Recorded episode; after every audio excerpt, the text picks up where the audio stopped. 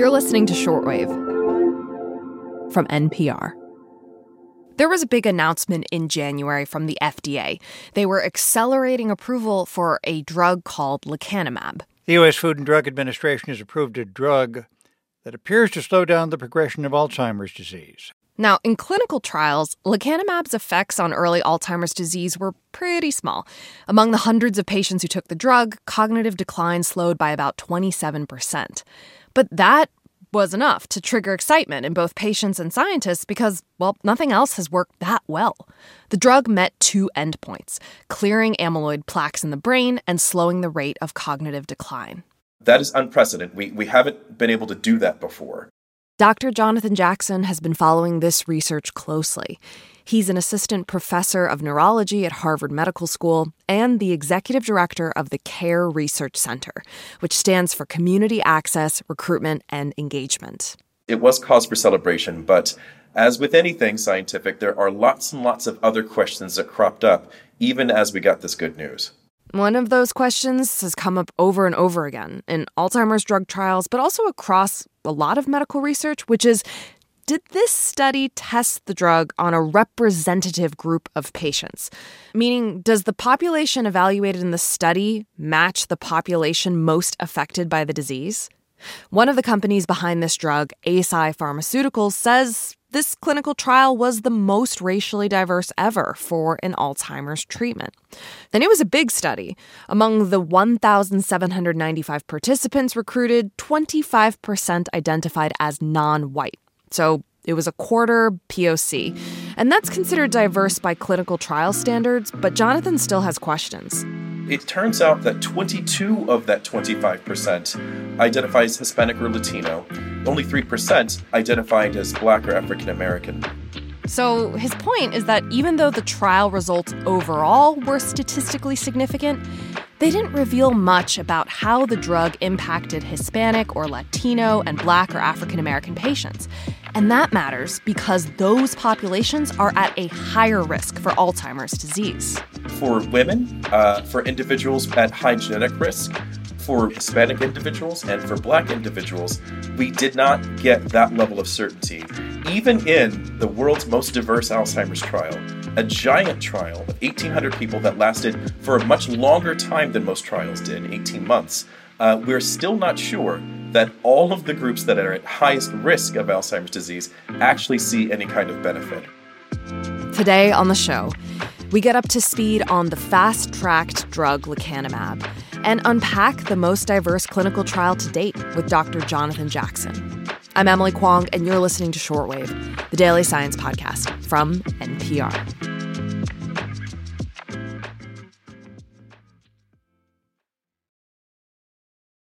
Jonathan Jackson has been studying early detections of Alzheimer's disease for years. He's the executive director of the CARE Research Center at Massachusetts General Hospital and Harvard Medical School. He's interested in how many patients in this trial are at high risk for this disease. It doesn't really make sense to sort of lump Hispanic and black people into one giant category and say that it's diverse. Mm-hmm. You said that there wasn't a lot of information indicating whether lecanemab was effective in these groups. Why is that when the study was so big? Yeah, so so I, I think it's not about getting more and more and more people into the trial, but maybe stepping back and, and asking the question, do we really understand what lecanemab is doing? Yeah. And then the deeper question, do we really understand what Alzheimer's disease is doing? Mm-hmm. Mm-hmm. And I suppose what's also tricky for me about in even talking to you about this is it's one study. So you can't have um complete answers based on one study? Yes, it's all one study. What's important to remember is if you've read any articles or seen any interviews, um, talking to neurologists or study doctors, uh, they will use the word modest. They will say that lecanemab has a modest effect. Mm. Uh, and that is just fancy scientific jargon for saying, uh, we see it in our science. Are you going to see it at home? Probably not. And for the groups that didn't even see a clear effect in a tightly controlled trial, uh, they may not see any difference at all. Mm-hmm. So we're, we're kind of in this very messy reality where we have met a scientific endpoint, but we don't know whether it's clinically meaningful uh, to the average person who is living with dementia. So we might just need to have another way of approaching clinical trials, other interventions that we can try, other potential treatments that we can try that may work in these groups of high risk. Mm-hmm. When we look at the population in the US with Alzheimer's disease, it's more than 6 million people, and a disproportionate number are Black Americans. What does it mean when we don't study Alzheimer's in the populations it affects the most? If we don't include individuals that are at highest risk for, for Alzheimer's disease in our research studies, in our clinical trials, uh, it means that we don't understand Alzheimer's disease. It, it's just full stop. And so, a lack of diversity in these trials to me indicates it's almost a canary in the coal mine type of situation. It means that there's something off with the quality of our science. And if we can try to address that problem, if we can find a way to inclusively and representatively uh, include individuals that are at high risk and show a benefit for that group, uh, then it means that we probably understand the disease process uh, a little bit better than with the data that we are currently showing for trials like lecanemab. So we might just need to have another way of approaching clinical trials, other interventions that we can try, other potential treatments that may work in these groups of high risk. We at Shortwave wanted to share this critique with one of the companies that made the drug, Eisai Pharmaceuticals. Shobha Dhadda is Senior Vice President of Biostatistics and Clinical Development Operations for Neurology there. And Shobha agrees for a disease whose burden differs across race, the clinical results should reflect that. And she said this. Yeah, so and and I've heard from other researchers also similar comments about the eligibility criteria in a clinical trial. So when you're designing a study and you're putting the eligibility criteria, the patient population has to depend on the hypothesis you're studying. For example, lecanemab, the hypothesis is um, based on the amyloid plaque reduction, right? So we have to have, mm-hmm. if mm-hmm. we have to enroll patients who have the amyloid plaque in the brain, we cannot, otherwise, we, the drug will not be effective. However, I agree that we do have to over enroll some of these underrepresented populations to get the more representative population. So we had more than one third from the underrepresented population yeah. to get to what we actually had in the study. So you do have to over enroll and to get to where you are initially, at least, uh, till you understand if there is actually any difference in the disease pathology of uh, these underrepresented population versus the other global population. So, what kinds of thoughts are you having for subsequent trials? You know, now that it's in the FDA, things are moving on the FDA side. Are there any plans or thoughts you want to share on the, this point of diversity?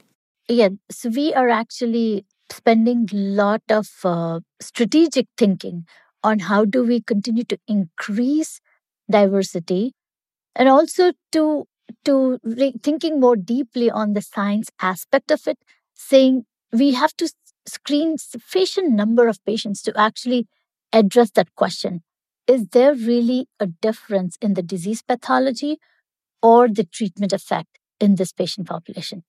And that it, and this is not just us. As a community clinical trial community we all have to do our part to address these questions and and answer questions scientifically and operationally both.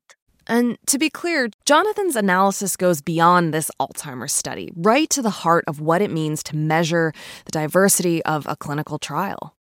You know, the the the bar, the standard for a lot of studies in terms of diversity is for it to reflect the US Census population. Um, yeah. what do you think of that in the world of medicine, specifically with Alzheimer's? Yeah. Yeah, the scientific term is bad on top of bad on top of bad. Mm. Uh, number one, the problem with the US Census is that they change the definitions every decade. And so it's it's really impossible to, to have a consistent definition of any particular group. The second thing uh, that is potentially problematic is that the US Census has some blind spots. Uh, so, so we know that there are racial and ethnic groups that are completely invisible to the way that we currently conduct the US Census. So, uh, Middle Eastern and North African individuals, for example. We think of Asian as one giant group, which is uh, potentially problematic. But the more the more difficult problem is that it's better to reflect the population that is disproportionately burdened by the disease, uh, because that means that you have the best opportunity to understand the mechanics of what's driving something like dementia. Uh, so, so instead of trying to answer these questions after a drug is approved, it would be easier uh, and indeed better for us to start to answer these questions around diversity and inclusion while we're while we're conducting the trials present that data to FDA and then have a much more significant return on our investment uh, by taking care of this uh, upstream instead of crossing our fingers and hoping that it works in a much broader population after it's approved.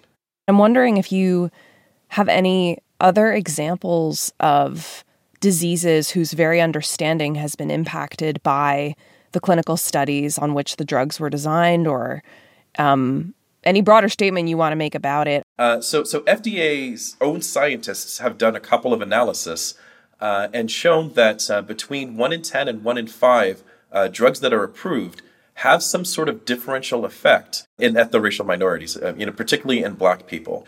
Um, there's not currently a lot of uh, rules or guidance or regulation around diversity and representation, but it is something that is increasingly being scrutinized. Uh, yeah. So, my hope is that we will have uh, more thoughtful guidance in the next several years. Yeah. So, the last thing I just want to ask you is what is the standard that you want to see in clinical trials in the future? Uh, yeah, so uh, the laundry list is long. What are your top three? Top top three. This is this is interesting. It feels like I, I have to like rattle off my top three favorite albums or my, my top three movies of all time.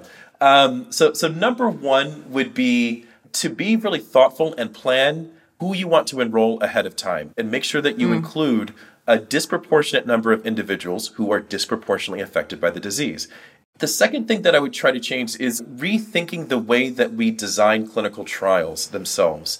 Uh, right now, we, we have a system that says uh, that the only way for this to work is for the study drug to remain secret from everyone. Uh, otherwise, it will ruin the science.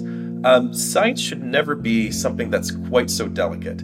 You can design really elegant research studies that are uh, completely open. You can understand what you're taking, and you can choose as a patient whether you want to take this or whether you want to take something else. Mm-hmm. Uh, you can have a lot more power and consideration and contribution to the way that the science is, is designed and conducted and executed. Uh, and, and then the third thing is I would try to find a way to connect clinical care with clinical research.